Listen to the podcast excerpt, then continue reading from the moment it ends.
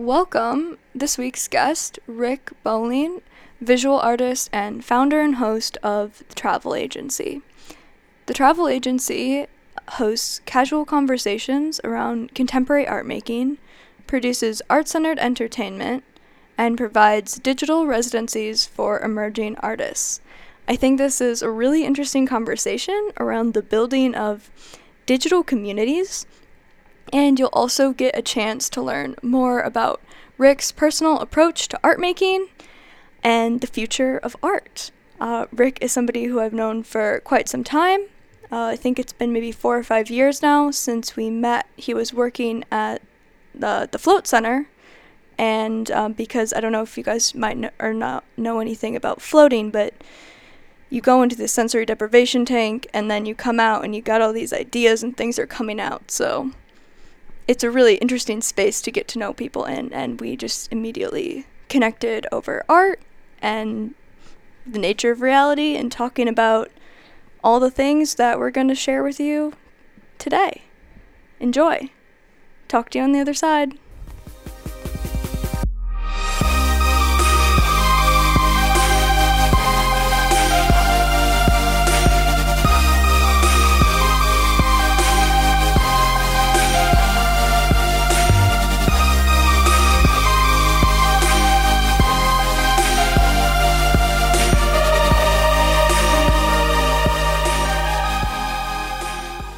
Hello, everyone, and welcome to Archives for Aliens, a podcast recorded for future life on Earth, planet Earth, consciousness, creativity, the nature of reality, cool people making things, and life outside the box. What makes you tick? Oh, okay. So I see the card. Um, I think it really reminds me of uh, puzzle pieces, just just right off the bat.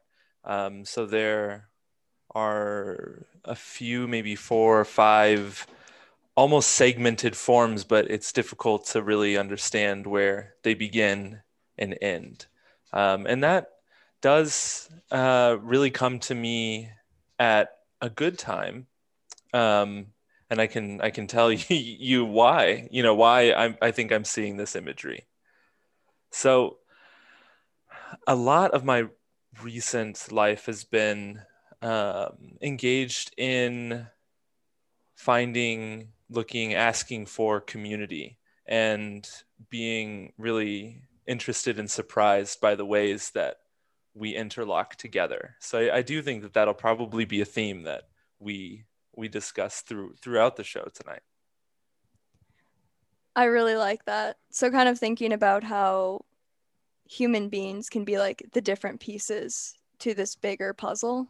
Yeah. That's very cool. So I'm going to start by asking you a pretty big question here just mm-hmm. to to get our night started. And I'm wondering what what do you believe about the nature of reality? Yeah. Um you're right that is a big question and uh, thankfully you prepared me for that question a little bit because I think um, as if I don't sound surprised by the nature of that question, that might be why. But um, we can go a lot of different directions.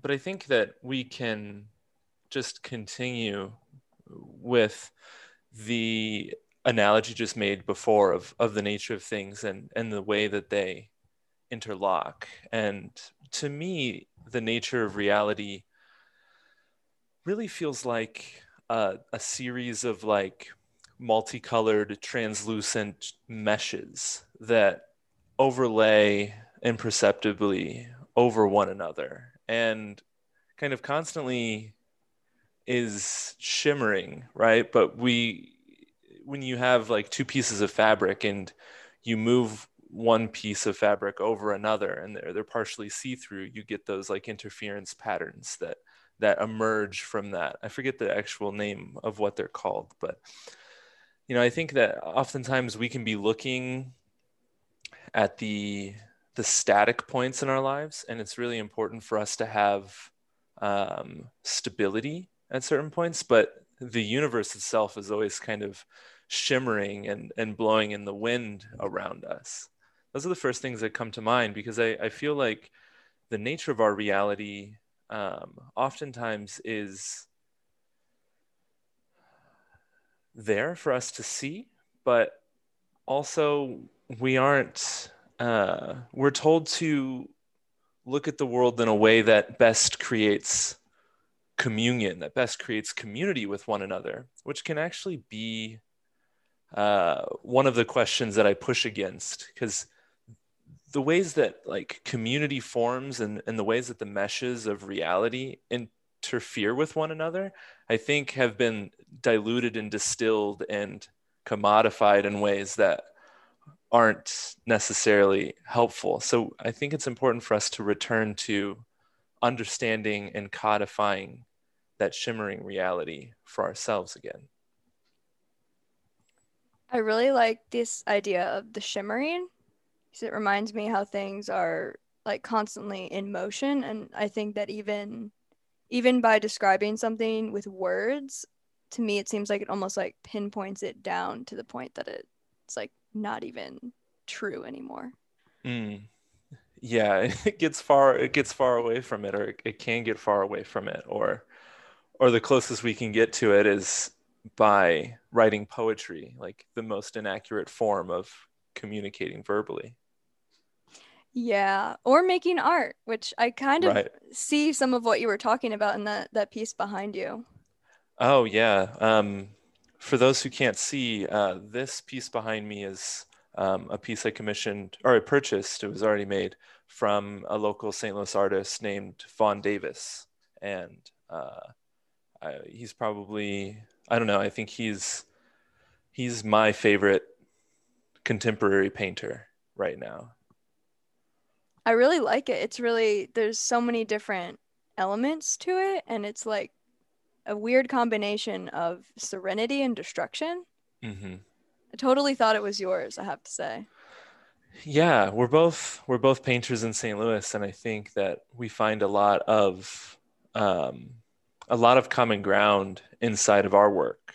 Uh, I no longer work with canvas, but um, Vaughn does, and Vaughn works with canvas in a very non-traditional way, which I think um, is also very similar to uh, my exploration of materiality. So I can, I definitely can understand that. I did not make it, and I probably couldn't because he does a lot of like really amazing, uh, um, like just amazing work, and and his directness in his work and in his life and personality is is inspiring to me.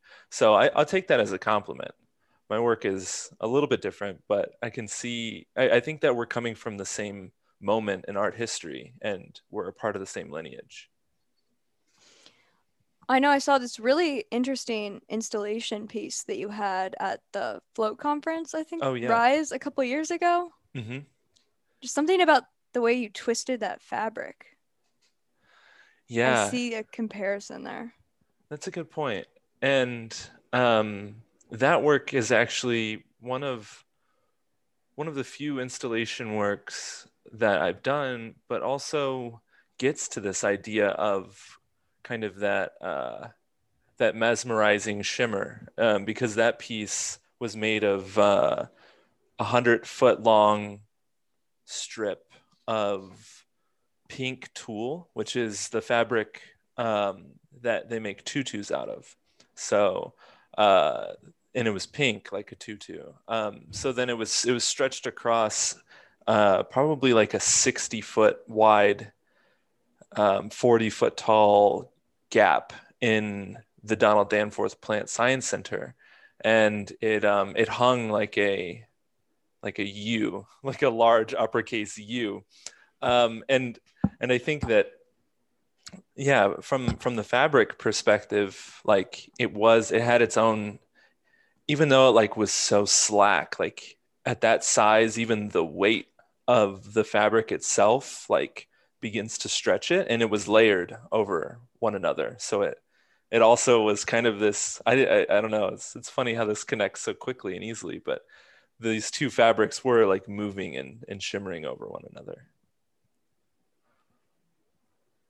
Yeah, So that's super for that. interesting. Yeah, I, I didn't realize that was so connected to my uh, my view on the nature of reality. I I definitely see linkage there. So you do you paint and you do installation art. What what do you consider to be your main medium or do you not have one? Um, the my work right now is finding a bit of a rhythm.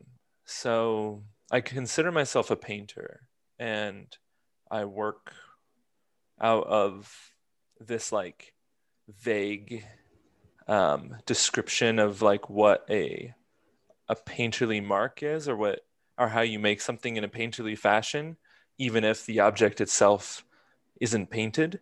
Um, so that installation at, at Danforth, uh, I consider that like a painting. Um, but so that gets confusing as far as terminology goes. but um, the the space that I'm really finding a groove in with my work right now are is this um, series I've been engaged with in some ways for all my life, and we can get into that if we want to, but for more specifically about a year and a half. And these are, um, I use enamel car paint. So uh, everybody's car is painted with a particular type of paint called enamel. And those are the types of paint that I use. And I spray these paints either with a can or with a paint gun. Um, which is just a big spray can that you have a lot more control over, um, similar to an airbrush, you know, a large paint gun on uh, treated aluminum surfaces. And I layer um, different colors of enamels in different coats. And then I use, um, I sand through them by hand or by machine to reveal uh, up until up until very recently abstract uh, fields, and then more recently I'm using um, a series of or a, a, method of decaling to create paint masks to bring in um, imagery from popular culture, and then sanding through these different layers to reveal and to obscure parts of these uh, colors, color fields now, as well as these branded items, these brands, these bumper stickers, uh, things like that. And then when they're finished, kind of the most important part of the work is a clear coat. And um, and then I sand and buff and wax and polish that clear coat until it has a, a reflective shine. There we go with the shimmering again. Yeah. and the layers. yeah. That's, that's so interesting. I, I feel like that question it oftentimes does explain a lot about what people are, are doing if they're somewhat aware mm. or contemplative of these things. It's interesting. Yeah so i think like maybe you understand this. The thing that comes to my mind is if i'm making work like about the nature of reality proper sometimes it feels a bit much for me. Sometimes it feels a bit overwhelming. So i i don't typically and you may be completely different and i'd be curious to know but i don't typically start with like my view of like the fabric of reality. Um, i usually start with like making and then i find myself getting back to this same place over and over again. Because um, if you're like hey rick you want to go down to your studio and uh, make a piece about the fabric of reality? I can tell you it probably wouldn't ever get made because I'd just be like pulling my hair out. Um, and it would look nothing like like what a real authentic uh, creative object is that comes out of my studio. I think it's interesting. Yeah, no, I, I totally know what you mean. I think I I have kind of I haven't I, I guess I haven't tried to make work about the nature of reality because uh-huh. that sounds like such a headache. Um, yeah. But my paintings are about some of that existential quest or angst or the thing that I'm trying to uncover. So it like inevitably like keeps like emerging. Mm-hmm. Um, but yeah, I feel like it emerges authentically, and then later I'm like, oh, well, that's because I was thinking about this. But it would be Yeah, I don't. weird. Yeah, not weird. I think it would be yeah headache. I think a headache is like a good a good way to go about it. It's like it's like uh, staring at a chessboard and trying to run through all of the options of the way that the game could go before you like begin to make moves. Um, like in my light chess playing, I try to make like seven reasonable moves in the beginning before I start really fretting over anything because you can't you can't like start fretting that early to the beginning. Yes, that is such a good analogy for like more intuitive type of painting. Hmm. I love that. I'm gonna yeah, remind it- myself of that. I see your I see your work also a hundred percent ever since we kind of first connected about painting as being like about some sort of nature of reality and in in some ways like we could make the argument that everything is but but like your work is is definitely more dealing with the this like crisis of being conscious Yeah.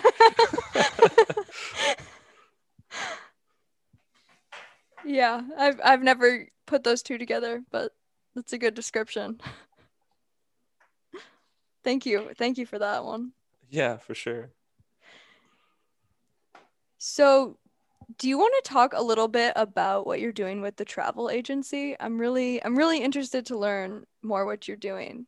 Yeah, yeah, I'd love to talk about it. It is um, an organization that I formed, uh, who, when about a year, year and a half ago. Um, the beginnings of it was the beginnings of the organization, but what it's doing now, I think there's a lot of different things that we can talk about, but um, basically, I have a, uh, an organization that is soon to be a nonprofit called the Travel Agency. And uh, the name doesn't explain what it is at all, you know, but I think um, I, I had this idea of a, a traveling group critique where uh, artists would pool funds together to purchase time from um, impactful contemporary artists in St. Louis and beyond to like critique this group of work that these artists were making and I wanted to call that the travel agency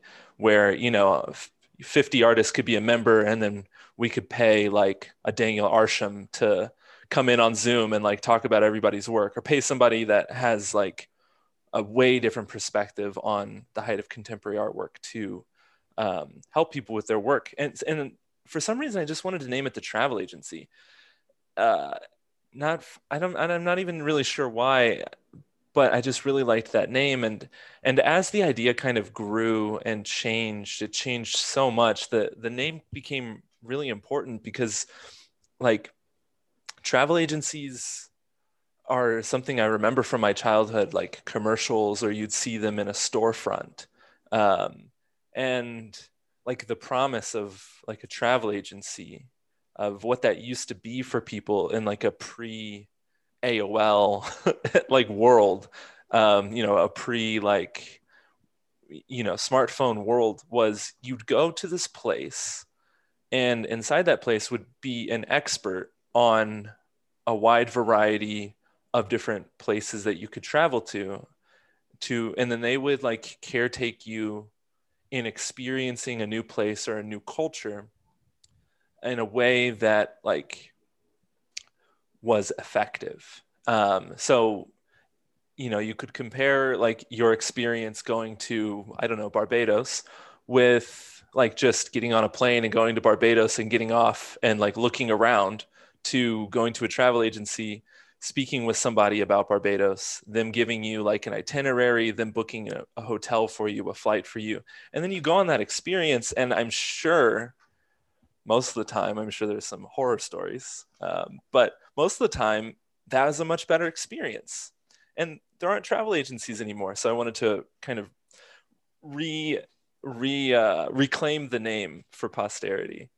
And the way that we're reclaiming it is through a um, an artist residency uh, focused on a, a, digital artist residency uh, focused on giving artists the tools the expertise and the professional guidance to create their own live content live video content from their studio or from their art practice as a whole. So this work can be like process oriented work and it could be and or it can be like performance based work.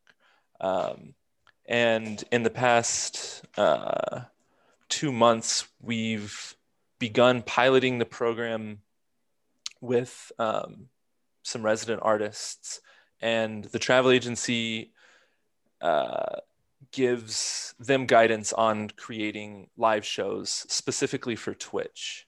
Um, and what we also do is, uh, you know, for people who are into artists talking about nonsense, um, we have a weekly show called Art Brunch, which is a project within a project. I feel like the travel agency is like this Russian nesting doll that we haven't like fully unpacked yet. But Art Brunch is a weekly conversation with contemporary artists, art educators, or um, curators uh, that takes place every week that's focused around casual contemporary art conversation, something that's really, really necessary. That's so interesting. I yeah, I didn't know about all the different the different nests. Mm, yeah. And I yeah, I have to admit I I do not understand Twitch.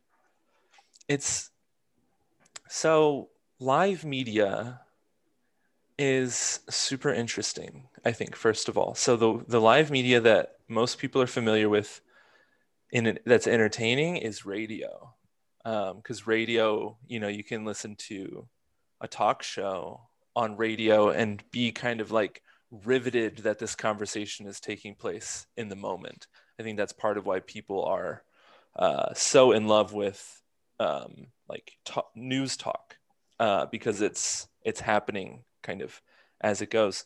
And recently, everyone probably noticed has noticed that like you can go live on Facebook, you can go live on YouTube, you can go live on Instagram, like all of these different things. And a lot of people that are uh, millennials, it's like really confusing, and not a lot of people are interested in going live. But I really think that live content and live media is something that's here to stay and is going to continue to be a really big part of our culture moving forward. Um, Twitch is the largest live streaming platform that it, that there is, and they gain they kind of gained their popularity through video game streamers, um, people playing Fortnite to 100,000 nine year olds or you know different things like that. But as as Twitch has grown, the interest and some of the biggest twitch streamers are people who have like there's a category called just chatting. People that just get on there and they just talk and they just talk to their audience and you know their audience wants to be with them. So i use twitch because i think um, its infrastructure is really good. Like a youtube live is more for people who are already established on youtube to provide like a live content opportunity to their subscribers.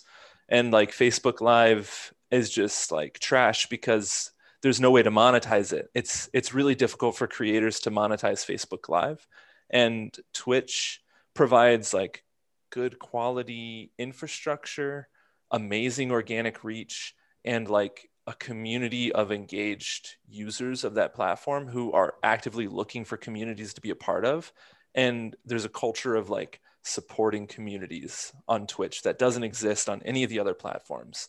So that's kind of the quick breakdown, but it, it's it's like a uh, it's like a million storefronts all kind of offering something different with different people performing in the, all of these different ways. And if you're lucky and if you work really hard amazing communities can appear around the work that you're making. So it's almost like a longer version of of tiktok where you can just like see what people are up to in that moment? Yeah, yeah, there is a lot of that. Um, there are people who people do anything that you can imagine on there and are successful at it. Um, the big ones are definitely video games, but inside of video games, there are so many different kinds of video games. Um, chess is actually really, really big on Twitch. Um, it's becoming like that's there's this weird like resurgence of chess in popular culture right now in a lot of ways because of the popularity of blitz chess on twitch and like uh, gm hikaru nakamura who is leading the way is like the top chess content creator in the world right now. He's the best in the world at playing three minute games of chess. So so like you know the chess is huge. Um, people like walking around and talking to people is a big one logistical nightmare. And then there's an art category which generally has between like 10 and 20,000 viewers. Um, and uh, you have everything there. The the most popular things right now on twitch art category or twitch creative i use this kind of interchangeably are um, people who are really good at like digital drawing digital painting um, as well as like traditional traditional painters. Uh, but I'm betting on contemporary art finding its home in that space as well. I think it's completely crazy and fascinating and wonderful how like the world is all of a sudden connected mm. in, in such an immediate way like through the internet and having it live like that is taking it to another level. Yeah. Yeah, being being like with people and not being with them is really strange. So this whole idea existed before the the, C, the you know the c word, the big the big you know the COVID thing that we're dealing with this year, and um, you know this idea was taking place before that because our, uh, we're living in an increasingly connected world where our survival in so many different facets of our life, but creatively in particular, is really at risk and can be helped massively by creating or finding or supporting large creative communities that don't exist locally. Um, and it's really, I think it's really important to do that. I think like I'm a millennial. I was born in 1993, and I feel like I was. I feel like our generation had its coming of age with computers, but like I was nine when I had my first computer, and a lot of people in our generation um, are very like tech fluent, but they're also like very reticent of like uh, merging with technology or letting letting like the camera be live in their room. Whereas like kids grow up with the ability to like go live and like tell a joke that they heard. You know like whatever like nonsense i would do if i could have gone live on my phone on facebook when i was 9 to a bunch of my stinky friends you know? And they're they're like so merged with it. And the generation before us like will never have the fluency that we have but we're kind of in this like this polling, this stretching between like merging completely with these online communities and these technologies and also like wanting to keep our distance because we remember a time like when we rode our bikes instead of like scrolling or or whatever it is that we want to insert there. We remember that. That was like a real experience for us. Whereas my cousin who was born in uh I should know this 2006 never didn't have an iPad. Yeah, that's that's crazy. I see it even. Um, I'm 93 too. Oh, my, nice. My sister, who's five or six years younger than me, mm-hmm. is the same way. She's completely immersed in the technology, and it's like, not we're not that far apart.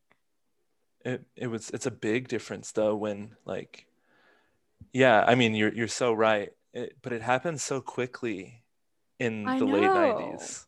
It really did. It was like I think growing like going through middle school with like barely having the internet on your phone. We didn't. Yeah. I don't think I had the internet on my phone. I think I had a think I had email. Maybe. Was... Who were you emailing? you Nobody. yeah. Yeah, and by the end of high school, I was I was like watching YouTube videos on my Palm Centro, you know, and and like that that race of uh I think that race was so exciting. I don't I don't feel that there's like as much of a race anymore, but you remember like, oh, this this phone is doing this, like the sidekicks. And I sound like an old man right now. You remember the sidekicks? and then like the first iPhone came out and we're like, what is even what even is this? And now it's just like it's not it's not as rapid. It's not as rapid as it was in the late 90s, early early aughts.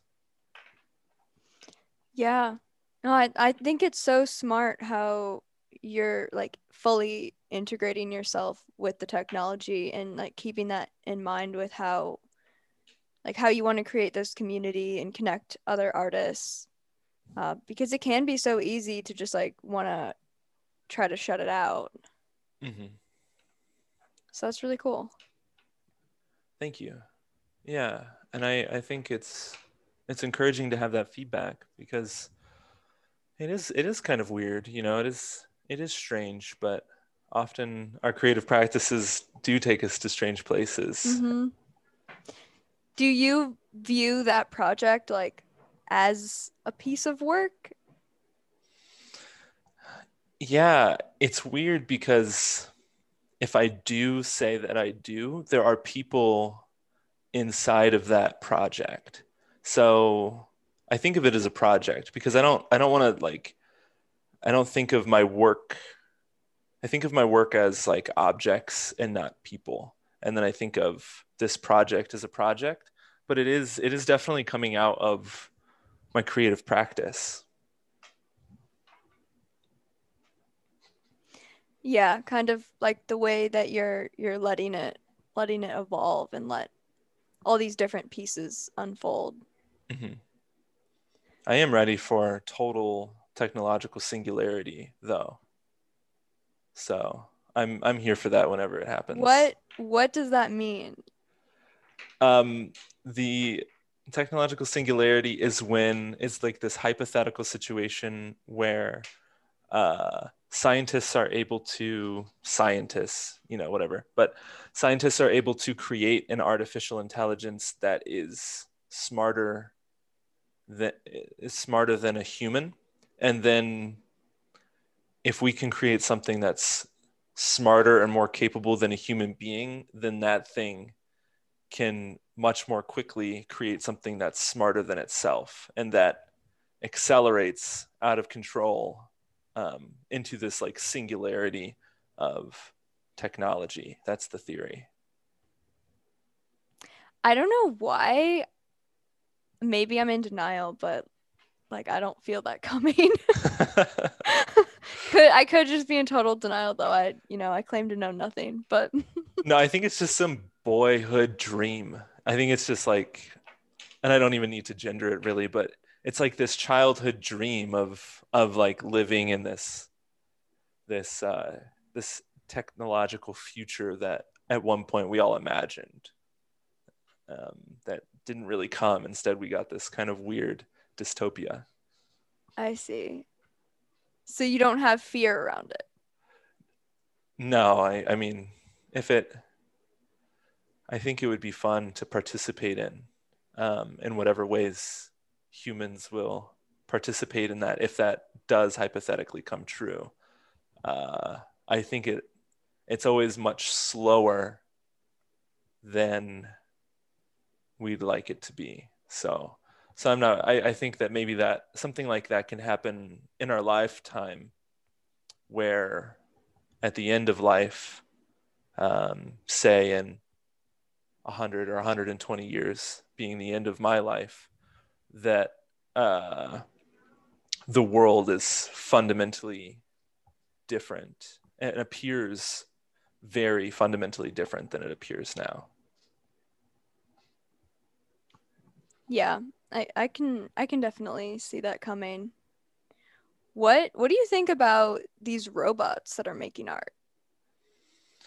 You know, it's it's interesting, right? So it gets us into this conversation about what is art like what is the fabric of art if we want to hold that theme you know what what is the fabric of art and i have this view that isn't totally resolved but entertainment is not inextricably or entertainment is inextricably tied to art is the hot take. That's my hot take is that like art is always intertwined with entertainment. And that's one of the main methodologies of like the commodification of art um, that exists outside of like the preservation of art as economy. But the commodification of art has a lot to do with its entertainment value.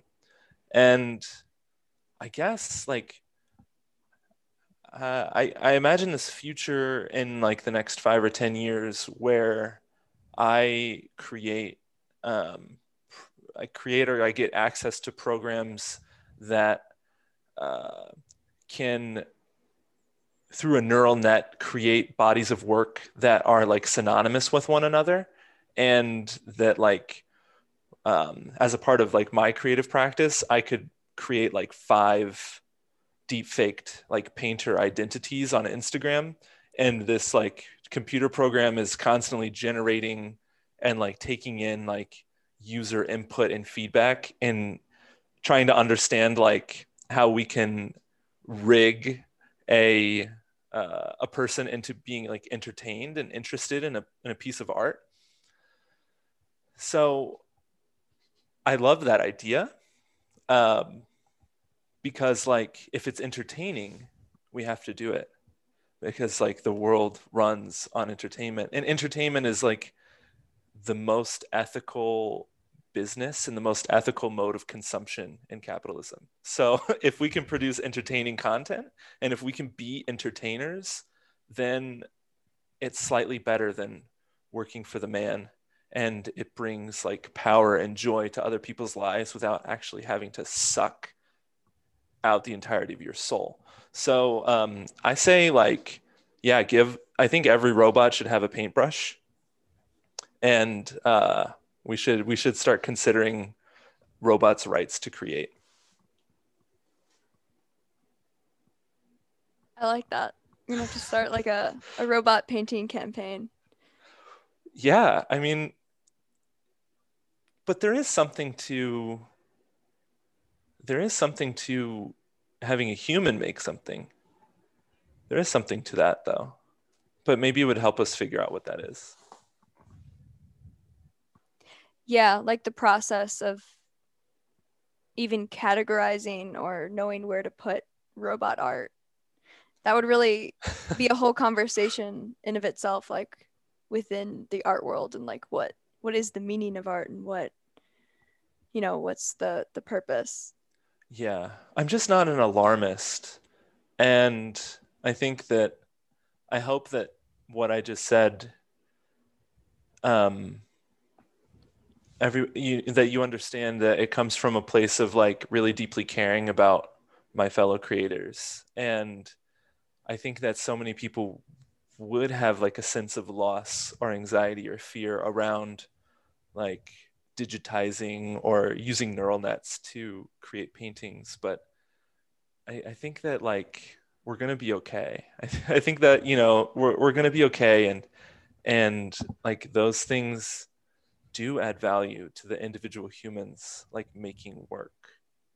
Yeah i mean it i i think it's exciting. It mm-hmm. it doesn't doesn't freak me out. It it just makes me think like how cool would that be if we could like partner up with a computer and have it be like half the computer's thoughts and then like link it up to my brain and like mm. create an entire like virtual space. Um, yeah. you know instead of just a 2d thing who knows oh yeah i think it sounds cool are you are you interested in like the transhumanism movement? Would you get would you integrate your your brain with with robots if the technology was safe? I am I love to learn about it. I'm of the view that I will never do that. Mm. I yeah, I mean, all power to anybody that wants to do it. Yeah. It just Mhm. seems like a bad idea. My gut feeling is telling me I'm a human. I'm going to honor the earth. Yeah. Let me be in the physical body I was born in. But what do you think? I don't know. I, I mean, I there'd have I'd have a lot of questions. I'd have a lot of questions about it. Um, I guess I'm speaking like specifically about uh, Elon Musk's proposed like Neuralink um, thing, whatever whatever that is, where they wire um, electrodes into certain regions of your brain to. Uh, I guess at first it's it's um, a treatment for epilepsy, uh, which heck yeah, I'm all for that. Um, but I don't know. I I probably like like to think I would be that guy, but I'm not sure in reality if I actually will be. It depends on like family and uh, you know, like if I have kids, then you have to you have to be a lot more careful, like letting somebody just put electrodes in your brain. Yeah. But I mean, I hear what you're saying. So you're kind of like open to being like the astronaut. I would go. Maybe. I would be. I'd be happy with being in the first ten thousand to hundred thousand, not the first one to one hundred, nor the first thousand to ten thousand. Okay, I mean that you know that's that's still early early into the movement. It's not early enough if you want massive gains, though. You know, you really gotta be on that cutting edge if you, if you want to live a really really crazy life. But I'm not sure that's what I want to do. That's an interesting thought though. I guess going back to this idea of maybe like exploration or art in life, Mhm. how how do you personally balance like your art practice with practical everyday life?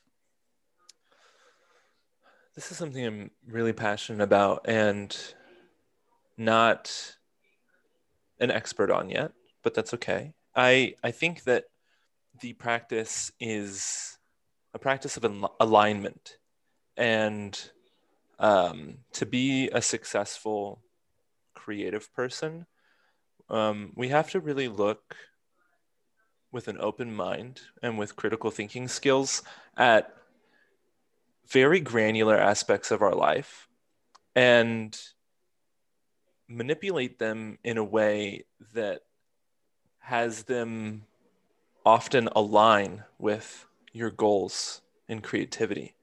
Uh, so that's the way that I manage it is um, being a painter, being a visual artist or making an impact on art history is something I'm really, really interested in doing.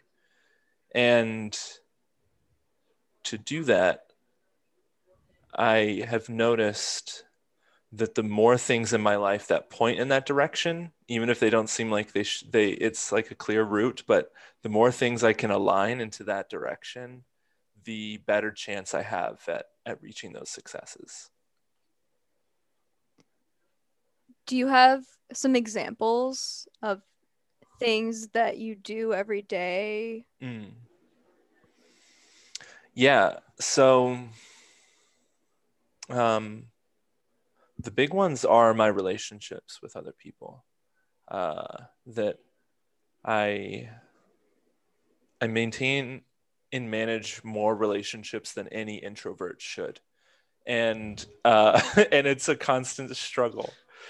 Um, and the way that I do that is by being very selective. Gosh, this makes me sound so pretentious, but it's really not. It's just being very selective in the people that I spend time with, people that I give mental space to, people that I find myself anxious or worried about. Because being in a relationship with people, often you often find yourself needing support from them or needing to support them. And all of those things require effort. So making sure that there are really clear boundaries in the relationships that I have.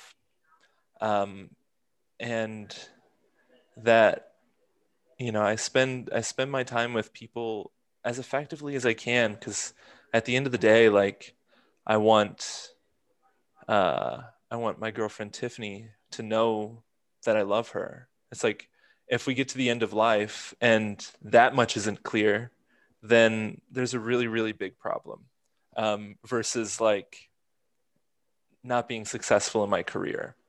Uh, that's like easier to swallow than somebody you love not having an experience of knowing that you loved them. So, yeah, just um, all the time, just really trying to support the people in my life in the best ways that I can. And receiving that support from them is like so incredibly important to a creative practice because, like, my creative practice involves people, and all of ours does.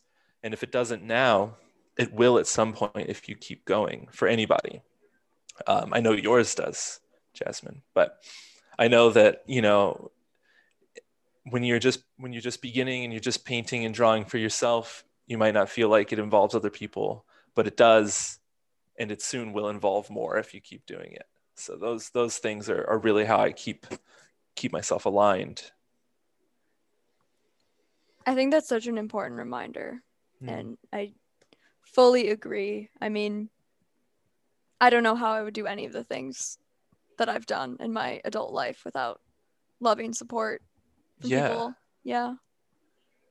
There's i mean it's just like it's so impossible. It's so so impossible. And I, I think like even reminding each other of that when when somebody's in a good position like i'm in a good position to remind people of that but talk to me in a couple of weeks and like that's probably not the first thing that comes to my mind you know the first thing might be like oh my gosh, why is this person calling me right now? I just want to, I just want to like have some time. But, and that's okay too. But, you know, I'd much rather be on the loving and connected side of things and, and also like not just taking it, but supporting people in, in their dreams too, to the effect that that also aligns with, with my vision for my creative life. Yeah. No, I agree. I, I, I think it's so important to like as an artist support other artists and like lift everybody up together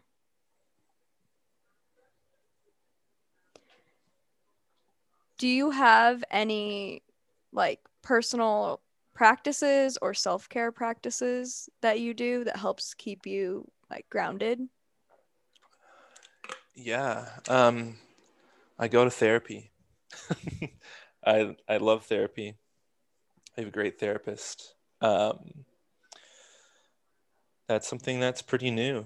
Uh, I have been in and out of therapy at different points in my life, and um, I started back up during COVID, the during the pandemic crisis, and it's been really helpful for me for just so many different reasons. Um, so check that out. Shout out to therapy yeah, I'll give a I'll give a secondary shout out to therapy.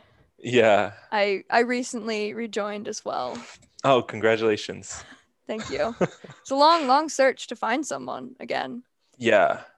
Like I you know, I had a good person and then they were tired. and then I was like, "Oh no." Oh.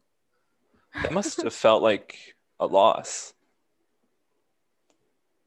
I guess I'm thankful it was like it was at a time where I wasn't going super regularly and okay. I was kind of like, yeah, maybe I'll like take a break anyway. Oh, okay. It's always a comparison. Yeah. Well, I'm glad it didn't find you at a time where that like added more. You know, I I wonder like to what degree therapists yeah. think about that when they retire. They're like, okay, everybody's good right now, so I gotta go. No, I know. I never actually thought about that. That's a good point. I'm I'm feeling really really grateful for the timing now. Yeah. So, I don't know. I mean, it seems to me that it's like impossible for somebody to have like resolved their practice and then like leave. But I don't know, maybe maybe people are that good. Maybe people are like that solid at it. Well, now that actually this was quite a few years ago, um, but I could keep going over the phone, and I just really it wasn't working for me. Mm. So, yeah. I see. Now there's Zoom. I don't even think there was Zoom then. How weird is that? That's weird. Zoom is like the Maybe thing. like five years ago. I don't know. I mean, also I feel like if you're retiring, it's maybe I don't know. Maybe there were some technology issues. Oh yeah. Not to make assumptions about different generations, but I think it's mostly fair. yeah. Anyway. so yeah, I think I think that that's that's really important that you do that for yourself. Um, Yeah. I mean, I have other things as well. If if um I mean, I just like all of the other things kind of pale in comparison to taking taking that leap. Like I journal daily. Um which is really nice and uh I try to um, one of my struggles in life is taking care of my body and anytime that I can systematize and schedule like taking care of my body um, eating really well. Uh, those periods of my life are periods that I'm very, very productive and, and very healthy. And then it's like this self, it's like this reflexive thing. Is it like I've been a vegan now for about a year and um, like I've only gotten healthier through that that practice and it's worked for me and it doesn't work for everybody but you know, I went, I've done like keto and I did like macro counting and I've done all of these different ways of, of like adjusting the things that I ate. And eventually like I just landed on, on um, plant-based and it works for me. And it's like, those are the periods of my life where I'm, I'm very productive and very happy is when I'm uh, going that extra mile for my body. Yeah, I mean, I think to be like to to really get into deep creative work, you almost do have to have a certain amount of like all your basics covered Mhm. or, you know, you'll be distracted by this or that. It's Mhm. interesting. Yeah, because if you were if you were trying to like tell somebody how to make your work, you know, it's like, where do you start? You know, like if somebody was like, "Hey, I just want to know, like, I want you to just give me like a rundown of uh, how you make your work and like how I can get started making your work," and it's like, okay, well, like first of all, you have to have a very particular childhood.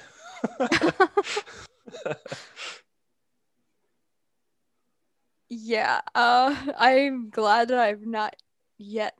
Well, if I've been asked that, I don't know, but I would probably deflect that to how can you make what this is for you? yeah, Like I it's like gonna that. look different, but it's gonna have the same. You're gonna go into it with the same energy. You're gonna feel it the same way, and it's just gonna come out, and it's gonna look totally different. hmm Yeah, that's the move. Because, uh, I mean, I hope nobody would ask that question. It seems it seems silly, but but it's like, yeah, I mean, a lot of my work are these very come from these like very specific times of my life or these very specific limitations that I had in certain times and um, like gifts and privileges that I've had like a surplus of, you know, that I'm I'm very grateful for. Do you have any advice that you'd give to your younger self? Um, brush your teeth more. That's a good advice to my younger self. Just sort out your dental hygiene. Uh, teeth don't grow back. Uh, um, and then also like that one's that one's serious, but like on a on a different note, it's um oh man. It would be probably something along the lines of you are enough. And like let let your weirdness out more. And like you'll be so surprised at the things that happen around you when you do that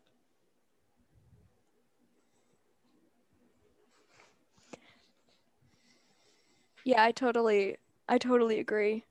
I know I was super super shy. I'm still probably considered shy, but I Mm. was like painfully shy as a even all the way almost through half my teenage years. hmm So no one got to see how weird I was. And that's their loss I know. if you were to embody a piece a piece of fruit, what what would it be?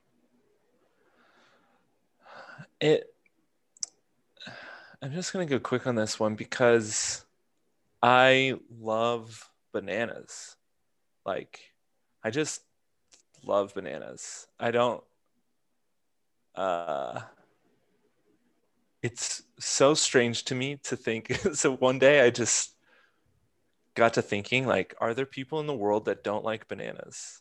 Because it's like such a crazy just an inconceivable thought to me that somebody doesn't like bananas.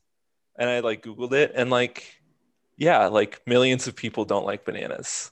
Um so that's like how far and off the deep end i am with liking bananas is that i just don't i like them so much that i think it's impossible for someone to not like them um, but i don't know what that says about me i think the immediate analogy would be hard exterior, soft, gooey center, uh, peelable, um, and yellow. I think are the things that might impact my, you know, might might tell you something about my personality. But I just love them so much. I can't imagine picking anything other than that.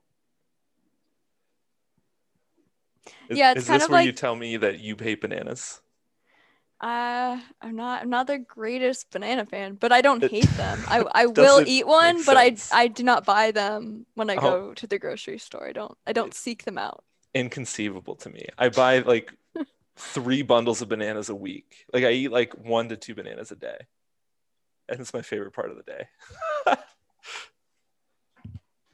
Yeah, well, so now I know that about you, non banana buyer. I'll I'll go eat one this weekend. Yeah, do that. Do that for me. I I do eat them when they're around. There are, there are a lot of I actually don't really eat that many fruits or don't buy that many fruits, Mm, okay, but I eat them when they're there. that's good. Fruit is good. Bananas, I think, are are the best. I think they're the most notorious fruit in the world, personally. Hmm.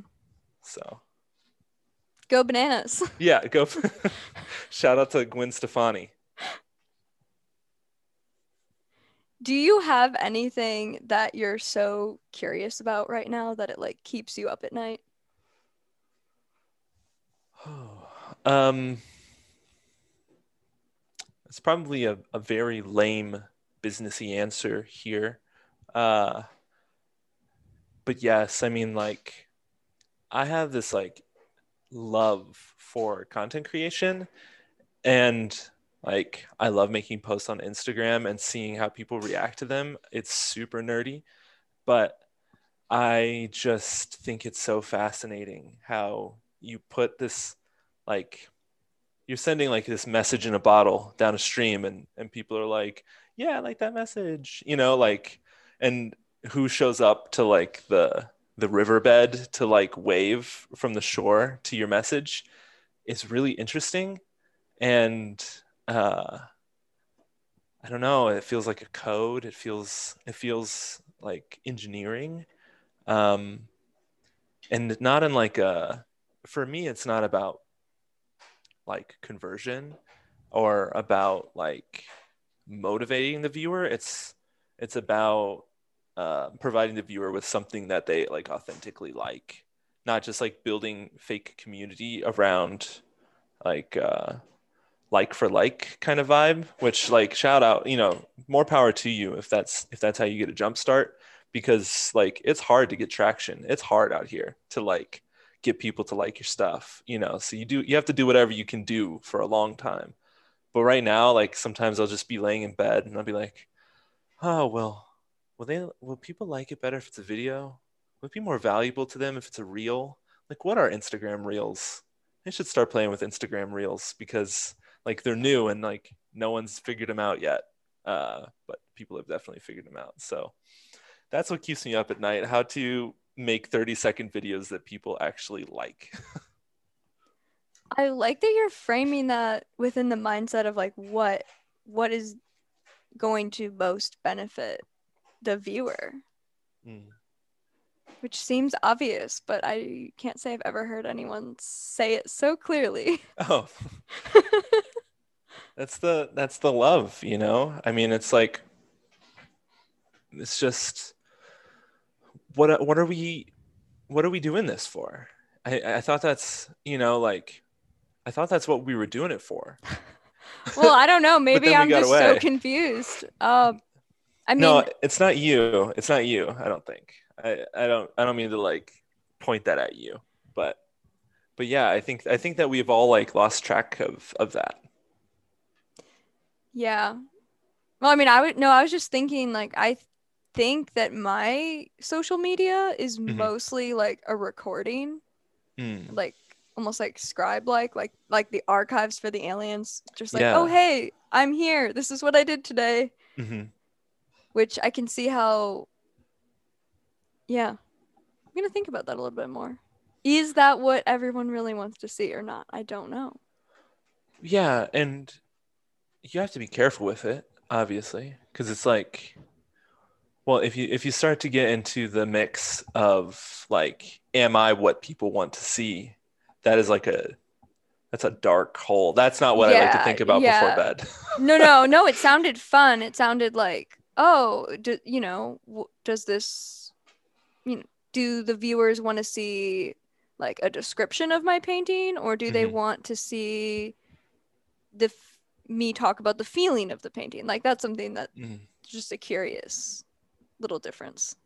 Yeah, and I also have this problem of saying something really good and then just like shortly thereafter just like tearing it to shreds to the point that it doesn't have impact anymore. So we'll you know if people want to hear hear my unadulterated view on that just just skip back a little bit. These alien if the aliens are were struck by that the first time let that be your memory of what i said. Let that be your memory of me okay i, I think it's a good thought Thanks. I do. So along the lines of that, do you have any kind of like big dream project? Mm. And I don't mean to like neglect the giant project that you have. That could be your dream project. Yeah. Yeah, in a lot of ways it is. Um which is like super scary to say. Uh it's like way easier when your dream project remains a dream.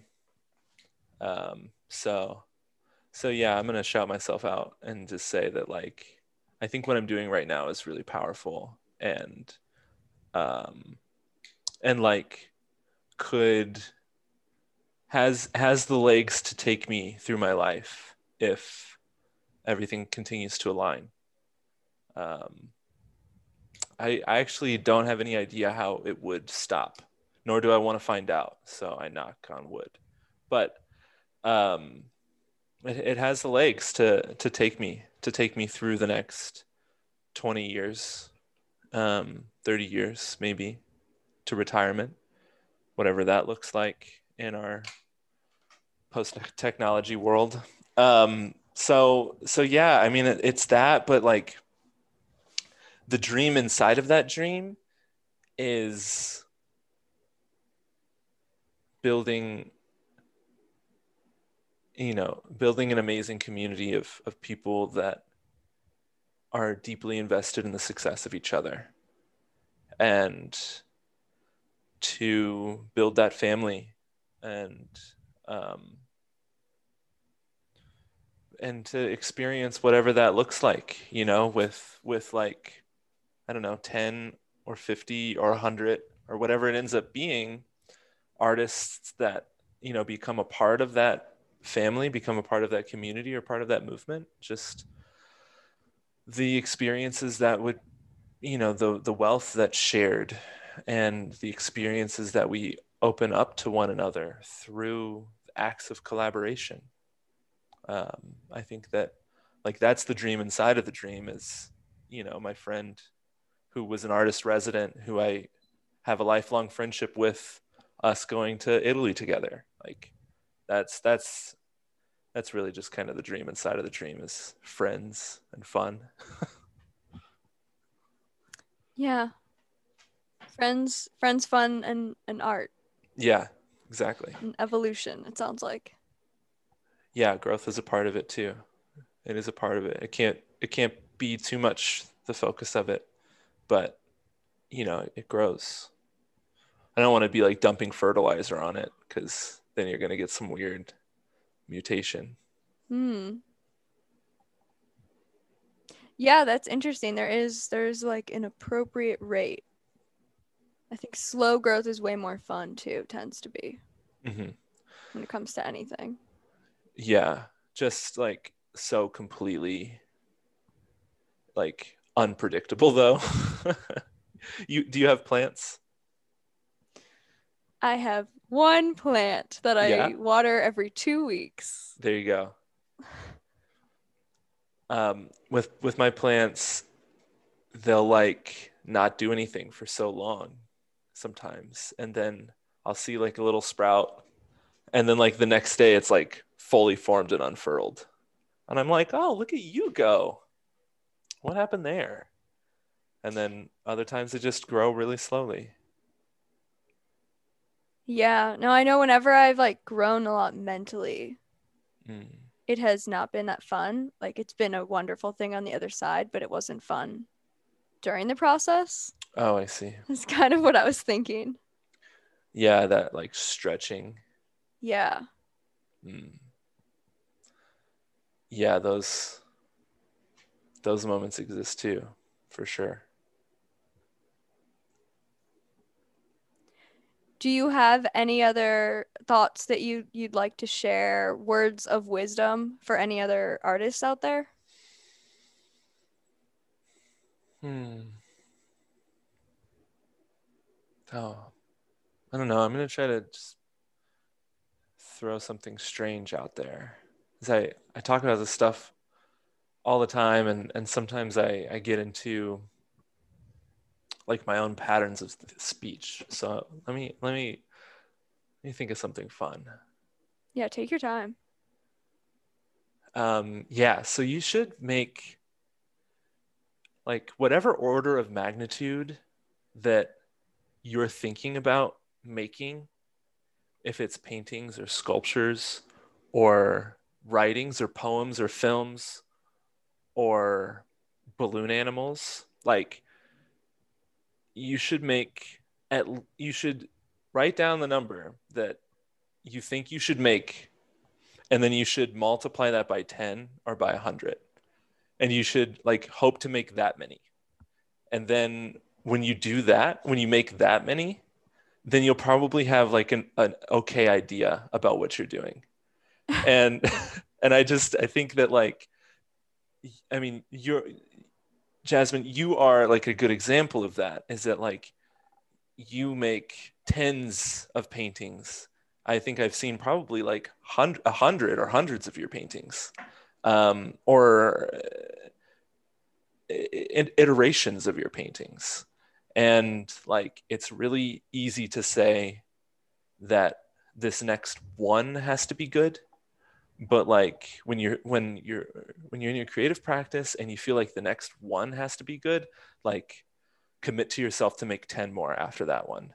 Or in your practice when you feel that these next 10 need to be really good commit to yourself to make 100 and start to figure out like how you're actually going to do that because that's where the real work begins. Yeah. I love that and I have to admit that I I still don't know what I'm doing most of the time. Uh huh. Just have to admit that one, but Yeah, t- making a lot does take the pressure off that one. Mm. Do you think you've made hundreds of paintings? Absolutely. I Do you think tried you've to made count thousands? one time. no, not thousands. Okay, Hundreds. but close, close to a thousand probably. Yeah, I mean, it depends what you count. Like, I'm looking over here, I have this pile of like little four by four inch ones. I can. If count. I them. literally counted everything, may- yeah, maybe, maybe.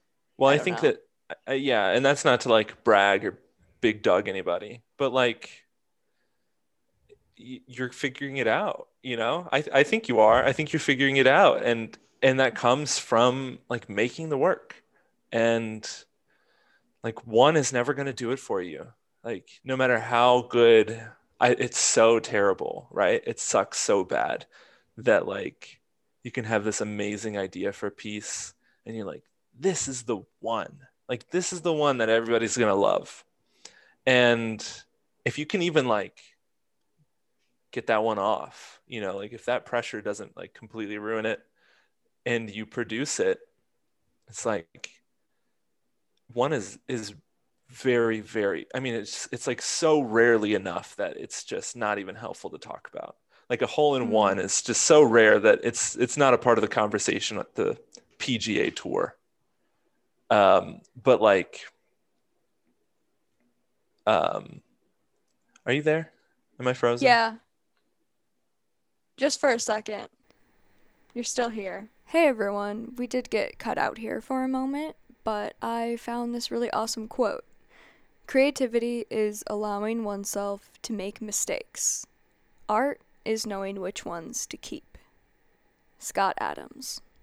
Um, but yet I I keep most of them. Slash probably all of them.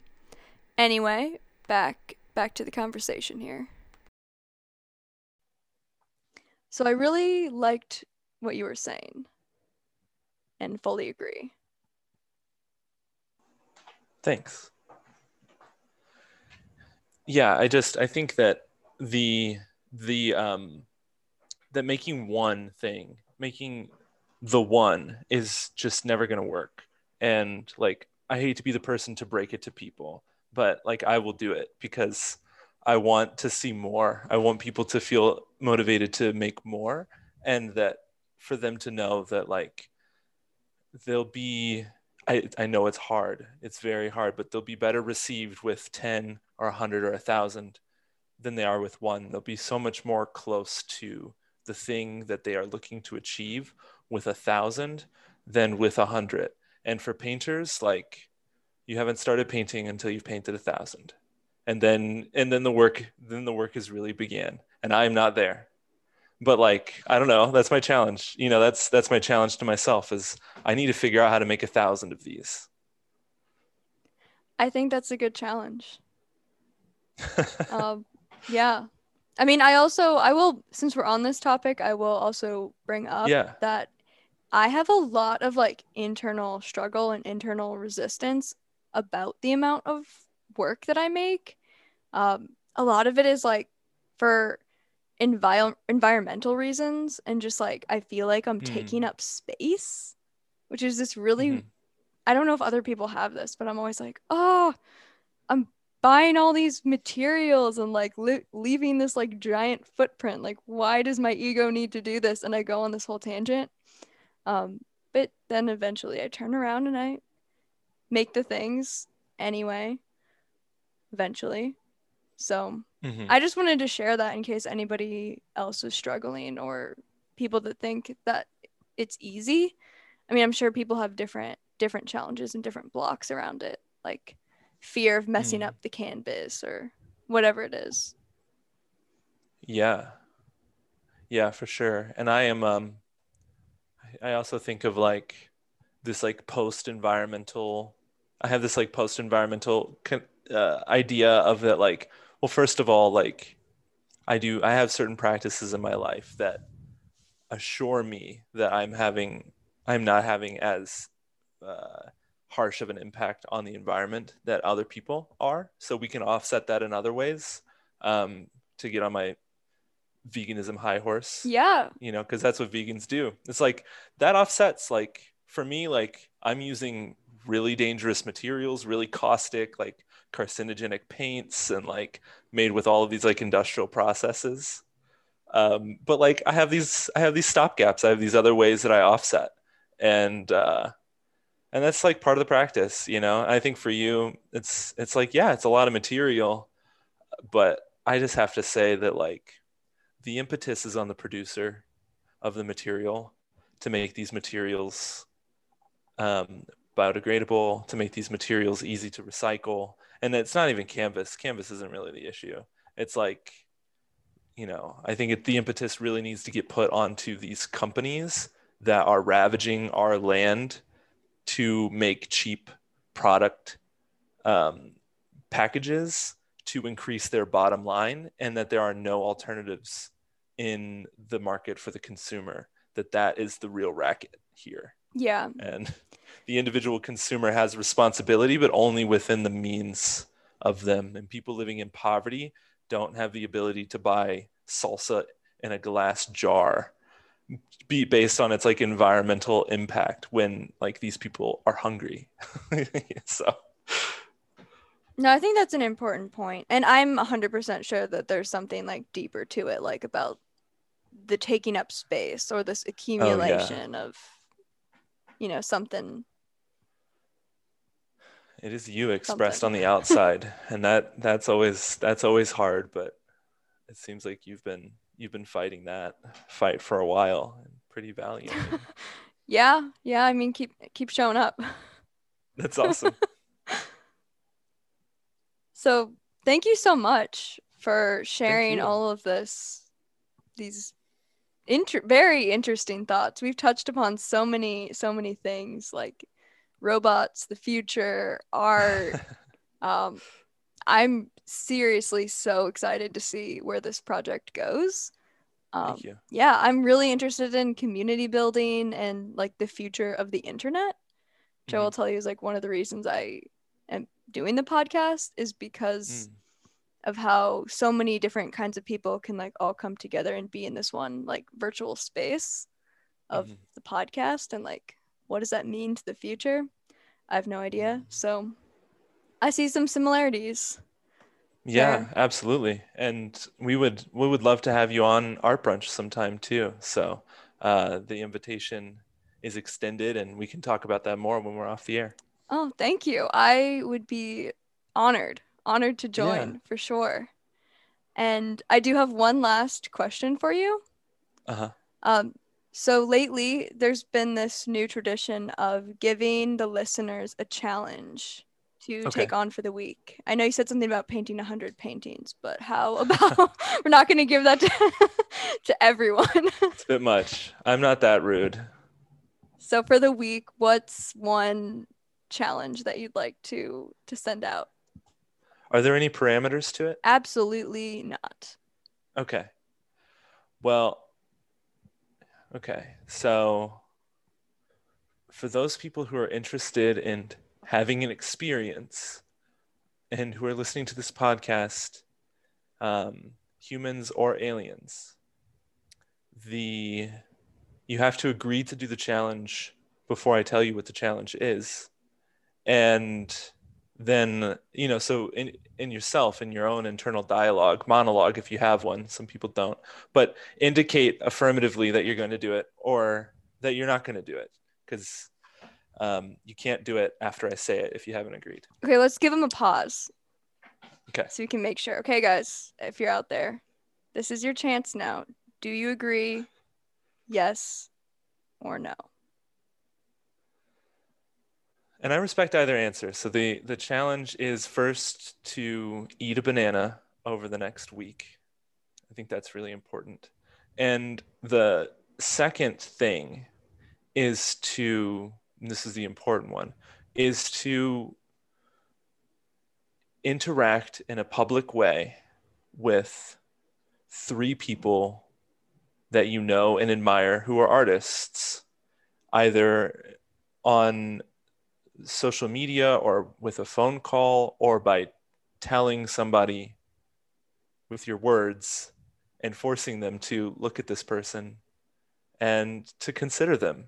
Because it's really important for us to like be actively showing each other how important we are to one another. And that's something that i'm going to do this week. And something that i hope to do every week is just really simple. Just show just tell three people that uh, give them like real feedback genuine supportive feedback on what they're making. Um, and if you and i guess the bonus points are is if you do that publicly with a comment or you do that publicly with an instagram story or something like that. So that's my challenge. I think that that's more important now uh, than ever with the loss mm. of a lot of places where artists and makers and creative people um, are are kind of used to being being acknowledged or or seen or having a show to look towards or some kind yeah. of more just a little bit of recognition mm. just to be like thank you for being there yeah yeah you nailed it so thank you for that challenge and thanks again. Thanks again for joining the archives archives for the aliens. It was so awesome. I, I really appreciate it. And um, it's not every day. It's it's a very rare thing that I'm able to uh, speak so freely about all of these like you know building bridges between all of these these topics and that's that's the space that you create here which um, was was really nice for me tonight oh yes that that is 100% one of my my goals like yeah freedom freedom of topics freedom of speech um, and a space space to explore yourself